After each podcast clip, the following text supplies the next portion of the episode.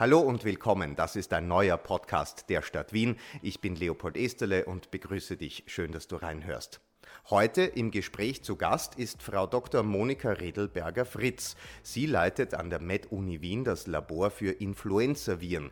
Sie ist also ausgewiesene Expertin für Virenerkrankungen. Und das passt ganz gut in die aktuelle Podcast-Reihe der Stadt Wien, denn wir sprechen mit Top-Medizinerinnen und Expertinnen über das neue Coronavirus. Im folgenden Gespräch mit Barbara Kaufmann, produziert von der Podcast Werkstatt, hörst du Antworten von Doktorin Redelberger Fritz auf Fragen rund ums Elternsein, Kinder und Jugendliche, wie zum Beispiel wie kann eine sichere Schule aussehen? Oder was soll ich als Elternteil tun, wenn mein Kind erkrankt? Und wird es bald eine Impfung für Kinder geben? Hör jetzt mehr im folgenden Gespräch. Wie soll ich mich um ein Kind kümmern, wenn es Covid hat? Können Kinder jetzt eigentlich krank werden oder nicht? Kann ich mich bei meinem Kind anstecken?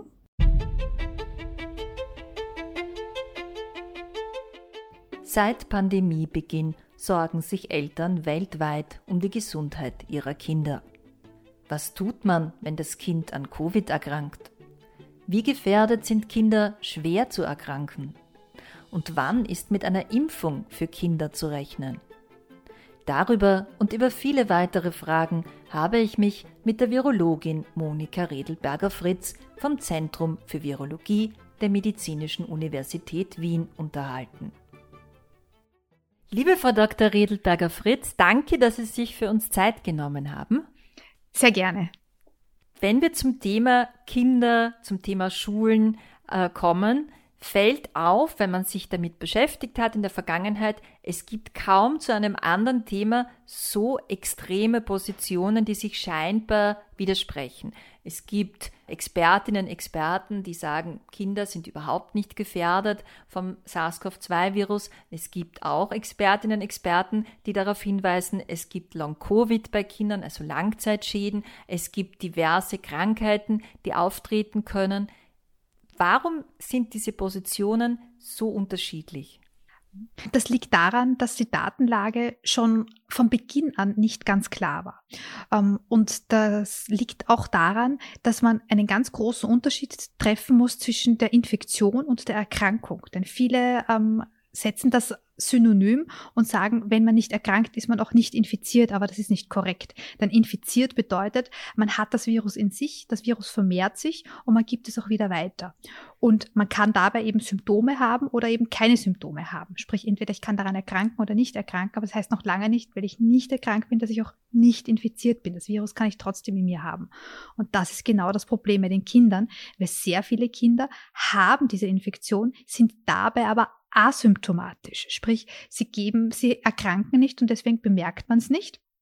Und deswegen hat man sie vor allem auch am Anfang, wo man ausschließlich nur symptomatische Personen getestet ist, einfach auch nicht getestet. Dementsprechend hat man sie auch nicht gesehen. Ähm, das hat sich mittlerweile über die Zeit äh, geändert und mittlerweile weiß man schon wesentlich mehr.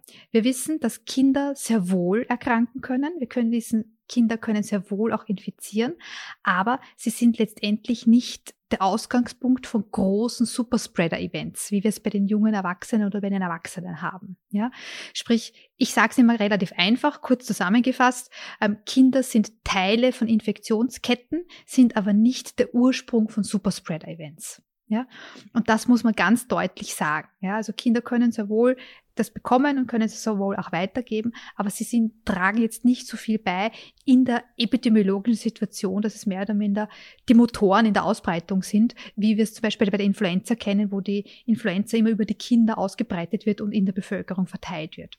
Jetzt liest man über Kinder, die an Covid-19 erkrankt sind und äh, wo diverse Beschwerden aufgetreten sind von Mikrothrombosen, also kleinen Thrombosen, die man entdeckt hat im Blut, von, äh, äh, von Spätschäden, also Kinder, die wirklich tatsächlich noch lange zu kämpfen haben mit den Folgen einer Infektion.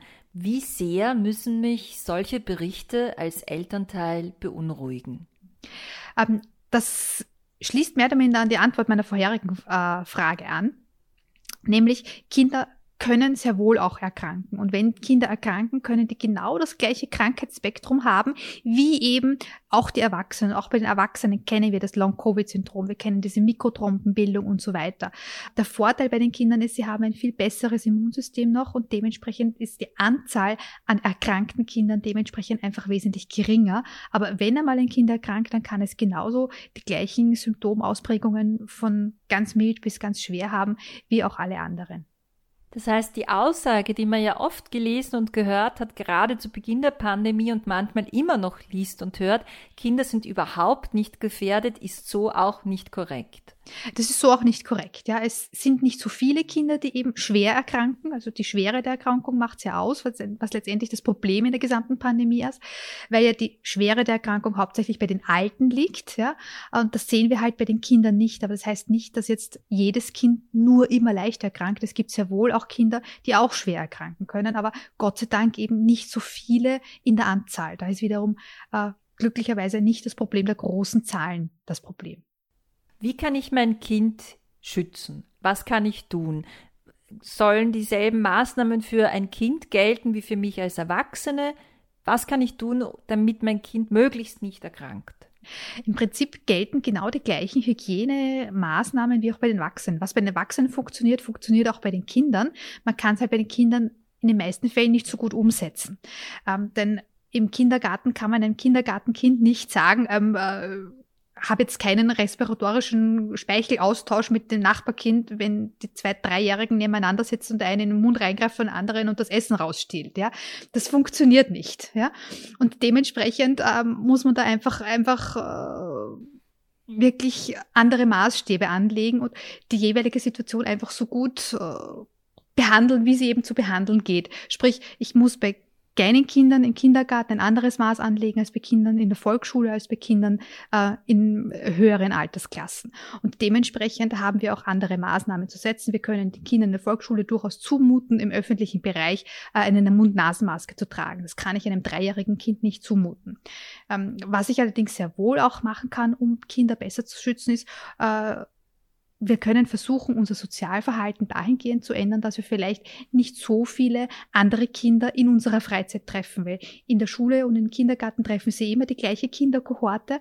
Und wenn ich da jetzt quasi als Erwachsener oder als Elternteil einfach bedenke, wenn ich mich einmal in der Freizeit mit jemandem treffen möchte, dann mache ich das bitte aus der gleichen Kohorte, die sie sowieso immer sehen und nehme nicht noch eine andere Kohorte dazu, dass ich mich mit irgendwelchen Freunden treffe, die halt irgendwo in einem anderen Teil von Österreich und einem Teil von Wien wohnen, wo die Kinder dann wiederum mit anderen Kindern in Kontakt sind. Also sprich, wenn wir da diese Sozialkontakte einschränken, dann haben wir da einen sehr guten Ansatzpunkt. Aber das heißt, wenn in der Klasse meines Kindes ein Fall auftritt, sollte man auch möglichst alle Kinder, die mit diesem Kind in Kontakt waren, testen lassen. Das sollte im Idealfall geschehen und das geschieht ja jetzt Gott sei Dank auch, ja, dass wir ja in der Klasse sowieso zweimal die Woche testen und auch im Kindergarten noch nicht, aber in der Volksschule und auch in der Hauptschule oder im Gymnasium, Unterstufe, Oberstufe, dass da zweimal die Woche getestet wird.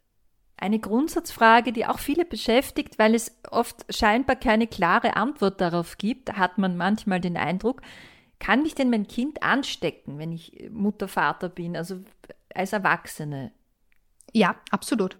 Ähm, Kinder können genauso ansteckend sein wie äh, Erwachsene, denn die haben genauso ihre Viruslasten im Nasenrachenraum und wenn die das Virus ausscheiden, dann können die genauso gut auf äh, alle anderen eben auch anstecken.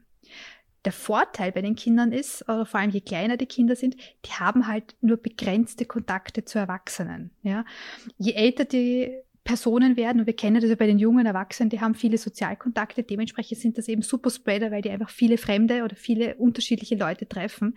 Ein kleines Kind im Kindergarten hat als Erwachsenenkontakt bei prinzipiell seine Eltern und die Betreuer im Kindergarten und das sind letztendlich die Erwachsene, mit denen es hauptsächlich zusammenkommt, eventuell noch Tante, Onkel oder Oma, Opa, ja. Aber das ist ein begrenzter kleiner Bereich und dementsprechend steckt ein Kind halt nicht so viele andere Erwachsene an, weil ein kleines Kind dementsprechend auch nicht viele andere Erwachsene trifft. Muss ich mich bei meinem Kind, wenn es jetzt äh, positiv getestet wurde, was mache ich als Elternteil? Wie soll ich es pflegen? Muss ich mich sorgen, dass es auch vielleicht ins Krankenhaus muss oder sogar so einen ganz schweren Verlauf hat und auf eine Intensivstation? Oder ist da die Wahrscheinlichkeit etwas geringer als bei Erwachsenen? Die Wahrscheinlichkeit ist viel geringer als bei Erwachsenen. Also in den meisten Fällen, wenn es symptomatisch durchgemacht wird bei den Kindern, ist das ein ganz normaler grippaler Infekt, wie wir sie in der Regel als Elternteil bei den Kindern ungefähr vier bis fünfmal im Jahr sehen. Ja, und genauso läuft es auch bei den Kindern in den allermeisten Fällen ab. Wenn man merkt, dass das Kind Atemnot bekommt oder dass es einfach dem Kind klinisch schlechter geht, dann muss man sowieso mit den Ärzten Kontakt aufnehmen. Aber im Prinzip sind das die Ausnahmefälle. Und es gibt auch schon Erfahrung in der Behandlung von Kindern in Wien. Ja, äh, das Wilhelminenspital und das St. Anna haben da eindeutig äh, ganz viel Erfahrung mittlerweile. So wie alle anderen Spitäler weltweit auch mittlerweile. Frau Doktor, was soll ich tun? Wie soll ich mich verhalten, wenn mein Kind Risikofaktoren hat? Also wenn es Vorerkrankungen aufweist, die darauf äh, Rückschluss äh, ziehen lassen, dass es schwer erkranken könnte, wenn es sich ansteckt. Was tue ich dann als Elternteil? Äh, Im Prinzip ist es bei Covid äh, ebenso wie bei allen anderen Infektionen, denn die Eltern mit Risikokindern, die kennen das ja schon. Es ist ja letztendlich nichts sehr Neues, dass sie besonders eben äh, bezüglich Infektionskrankheiten auf ihre Kinder aufpassen müssen. Und dementsprechend gilt ganz genau das Gleiche. Also die Umgebungsprophylaxe, äh, wie wir so schön sagen, ist ganz, ganz wichtig. Sprich, die Eltern sollen sich so rasch wie möglich impfen lassen, sobald ein Impfstoff für die zur Verfügung steht und dementsprechend eben Sozialkontakte im Moment dahingehend minimieren, so gut es eben geht. Ja, also da ändert sich letztendlich nichts nicht sehr viel, weil letztendlich ist auch eine Influenza für solche Risikokinder äh, eine schwere Erkrankung, die sie zu vermeiden gilt. Und das kennen die ja von den letzten Jahren. Und das ist jetzt letztendlich nicht sehr viel anders. Wann wird es denn eine Impfung für Kinder geben? Ähm, die Kinderimpfstoffe sind im Moment nicht zugelassen, aus einem einfachen Grund, weil sie nicht in den Zulassungsstudien mit enthalten waren. Äh, BioNTech Pfizer hat äh, die Impfstoffe ausgetestet für Personengruppen ab 16, Moderna und AstraZeneca für ab 18. Dementsprechend ist es ab 16 bzw. ab 18 eben zugelassen. Die Zulassungsstudien für die Kinder sind jetzt gerade am Anlaufen und es sind jetzt die ersten äh, Altersgruppen von 12 bis 16 bzw. von 12 bis 18 im Austesten. Und wenn das mal durch ist, dann wird man eben mit den Kindern immer weiter nach unten gehen.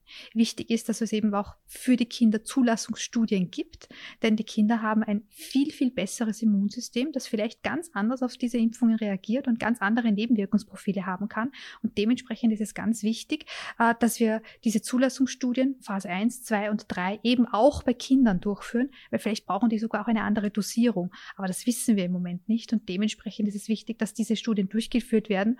Und ich möchte davor warnen, dass manche Eltern dann sagen, ah, ich wurscht, ich kriege das schon irgendwo hin und lasse dann quasi mein Kind äh, doch illegalerweise, sage ich jetzt mal, mit den Erwachsenenimpfstoff impfen. Von dem möchte ich ganz dringend abraten, weil auch das habe ich schon des Öfteren als Frage gehört, ob man das nicht machen könnte. Und dementsprechend möchte ich da jetzt ganz deutlich abraten davon. Wie wird denn die Situation für Kinder? Da gibt es ja einige Szenarien. Ähm, wenn dann im Sommer, Herbst, sagen wir im Spätherbst, wenn wir jetzt Optimistinnen sind, die Erwachsenen schon recht gut geimpft sein werden und es große Lockerungen gibt, aber eben jugendliche Kinder noch nicht geimpft werden, könnte das die Situation für Kinder, für Jugendliche verschlimmern, verschlechtern? Ähm, nein, das denke ich nicht, denn wie gesagt, die Kinder sind ja selten der Ausgangspunkt für Infektionsketten, sondern sind ja quasi immer nur ein Teil der Infektionskette. Und wenn wir schon sehr viele Erwachsene geimpft haben, dann wird auch die Viruszirkulation dementsprechend äh, heruntergedrückt sein und wesentlich weniger Virus zirkulieren und die Wahrscheinlichkeit für die Kinder, sich dann anzustecken, wird dementsprechend auch geringer sein. Frau Doktor, wie könnte, es ist eine Frage, die uns alle umtreibt seit Pandemiebeginn, eine sichere Schule aussehen? Für Kinder? Was müsste man in Ihren Augen beachten? Was ist schon erfolgt, was Sie äh, gut finden und auch, auch unterstützenswert? Was würden Sie sich mhm. wünschen? Ähm, ich denke, in der jetzigen Situation, wir können jetzt nicht davon sprechen, was dann in einem halben Jahr oder dreiviertel Jahr sein wird, aber in der jetzigen Situation äh, gibt es äh, Dinge, die ganz wichtig sind. Und zwar in manchen Schulen wird es sehr gut gemacht, in manchen Schulen funktioniert es einfach nicht, weil es einfach von der Logistik her nicht geht. Und das Wichtigste ist an und für sich die Klassentrennung. Ja? Nämlich, ähm, dass man in der Klasse am Vormittag die Klassen voneinander trennt. Das ist von der Logistik her gut möglich. Aber wo ich dann im Moment ein Problem sehe, ist, dass am Nachmittag, in der Nachmittagsbetreuung vor allem, dann die Klassen eben wieder miteinander vermischt werden. Manche Schulen schaffen das sehr großartig, dass sie die Klassen trotzdem getrennt lassen. Manche Schulen schaffen das nicht und idealerweise wäre auch da eine Klassentrennung im Moment vorzunehmen. Und für die äh, älteren Kinder, also da spreche ich jetzt von den äh, Oberstufenschülern vor allem, ähm, ist es ganz wichtig, dass sie ihre Sozialkontakte danach minimieren. Weil was wir halt immer wieder sehen und was auch ganz klassisch ist, ich weiß nicht, ob Sie schon mal beobachtet haben, wenn Sie mal irgendwo bei einer Schule vorbeigegangen sind, drinnen tragen alle ganz brav die Masken, aber sobald die auch nur einen halben Schritt aus der Klasse heraus sind, Maske runter und sofort alle in einem äh, Bundle zusammen äh, kohortiert, ja, und dann noch einmal die neuesten Tratsch miteinander austauschen, ja, weil die Ansteckung geschieht nicht in der Schule, wenn Sie die Maske aufhaben. Die Ansteckung unter den Kindern oder unter den Jugendlichen geschieht genau zu dem Zeitpunkt vor oder nach der Schule, wenn sie die Masken herunter haben und sich dann noch einmal alle kurz nebeneinander hinsetzen und noch einmal kurz den neuesten Tratsch und Tratsch oder Hausübungen oder was auch immer besprechen, ja. Und genau das ist das Problem. Und da sollte man wirklich noch in der Schule mehr daran arbeiten, um da den Jugendlichen einfach die Situation besser vor Augen zu halten. Ihr könnt ja miteinander reden, kein Problem, aber lasst die Maske auf und geht ein Stück auseinander, ja. Das heißt, die Abstandsregeln gelten auch für junge Menschen, auch für Jugendliche, auch für Kinder. Sie sollten auch für Kinder gelten. Kinder werden das nicht einhalten können, ist fast vollkommen klar. Aber 14, 15, 16-Jährige können das durchaus einhalten und die haben gut, gute Ohren, dass sie sich auch wirklich gut unterhalten können, wenn sie noch einen Meter auseinanderstehen. Ja. Jetzt gibt's Eltern, die sagen, äh, eine Maske zu tragen, das ist für mein Kind unzumutbar. Ja? Warum äh, sagen Sie, dass es trotzdem wichtig ist, dass Kinder Masken tragen? Ähm, aus einem ganz einfachen Grund. Wir wissen, dass der Hauptansteckungsweg eben über diese respiratorischen Tröpfchen ist, ja, und über diese respiratorischen Tröpfchen geht. Und ähm, die fliegen letztendlich nicht sehr weit, ja, und man kann durch einen Abstand halten und vor allem, wenn man noch die Maske aufhat, diese Tröpfchen sehr gut aus der Luft herausfiltern und hat damit einen sehr guten ähm, ich möchte jetzt nicht sagen Schutz, weil ein tatsächlicher Schutz ist es nicht, aber wir können wirklich sagen, wir haben eine sehr massive Verringerung der Wahrscheinlichkeit, dass wir uns anstecken, weil einfach sehr viele Tröpfchen durch die Masken abgefiltert werden.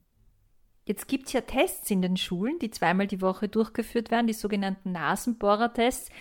An denen wurde auch äh, eine gewisse Kritik laut bei den ersten Ergebnissen. Da hieß es, die Ergebnisse sind doch, also die positiven Fälle sind zu niedrig. Das muss bedeuten, die Tests funktionieren nicht gut. Sind denn diese Tests sinnvoll? Wie sehen Sie das? Es ist immer die Frage, die ich an den Test habe. Ja? Habe ich quasi an die Frage, die Individualfrage, wo ich sage, ich mache diesen Test und ich bin mir dann hundertprozentig sicher, dass ich niemanden anstecke, dann kann ich sagen, diesen Test brauchen Sie nicht machen, weil Sie können sich nach dem Test nicht hundertprozentig sicher sein, dass Sie niemanden anstecken. Ja? Denn diese Tests haben ähm, die Eigenschaft, dass wir ähm, die Leute herausfiltern können, die hoch positive Viren in ihrem Nasenrachenraum haben.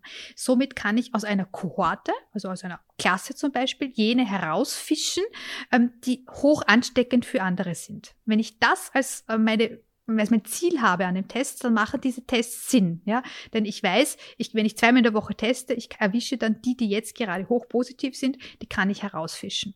Was ich dann natürlich nicht machen kann, ist, dass ich sage, ihr seid jetzt alle negativ, ihr könnt die Maske runternehmen, könnt sich ganz normal verhalten.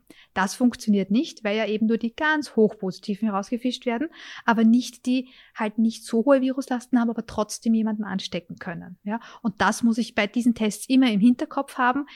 Ich erwische quasi in einer Kohorte diejenigen, die viel Virus ausscheiden und hoch ansteckend sind, die kann ich da quasi rausfischen, um solche Infektionsketten zu verhindern, ja, ähm, aber ich erwische eben nicht alle. Dementsprechend muss ich trotz der Tests eben immer noch die Masken aufsetzen. Sind denn diese Tests ein Fortschritt im Sinne einer sicheren Schule? Es ist ein Werkzeug von vielen, um die Schule so sicher wie möglich zu machen. Ja, der Test alleine nützt nichts, die Masken alleine nützt nichts, der Abstand alleine nützt nichts, aber wenn wir alles gemeinsam äh, versuchen einzuhalten, ähm, dann äh, haben wir die Chance, ähm, die Schule in einem möglichst sicheren Umfeld zu haben. Ja, ich kann jetzt nicht sagen, dass ich mit Sicherheit mein Kind in eine Schule schicken kann. Das steckt sich mit Sicherheit 100,0%ig nicht an.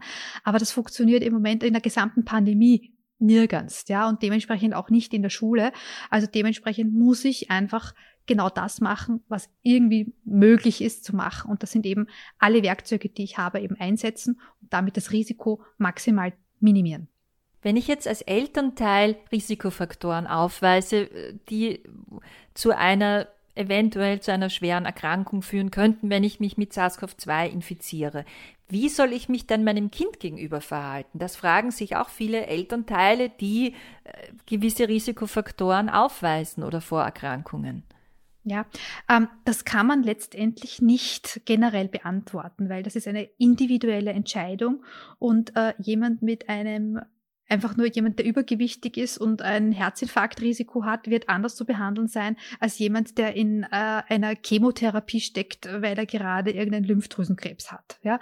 Und dementsprechend ist das jetzt keine Antwort, die man generalisieren muss. Man muss das wirklich mit dem Arzt besprechen, am besten mit dem praktischen Arzt besprechen, der die Familiensituation auch kennt, um dann eine bestmögliche Entscheidung für die ganze Familie treffen zu können. In ganz, ganz massiven Fällen wird es vielleicht auch möglich sein, dass das Kind eben in Homeschooling bleibt, wenn es für ein ganz großes Risiko äh, für den Erwachsenen darstellt. Ähm, und in vielen Fällen wird einfach äh, die normalen Hygienemaßnahmen auch gelten und versuchen, die Umgebung so rasch wie möglich zu impfen. Aber das ist eine individuelle Entscheidung. Jetzt gibt es ja auch äh, Mutationen des Virus mittlerweile.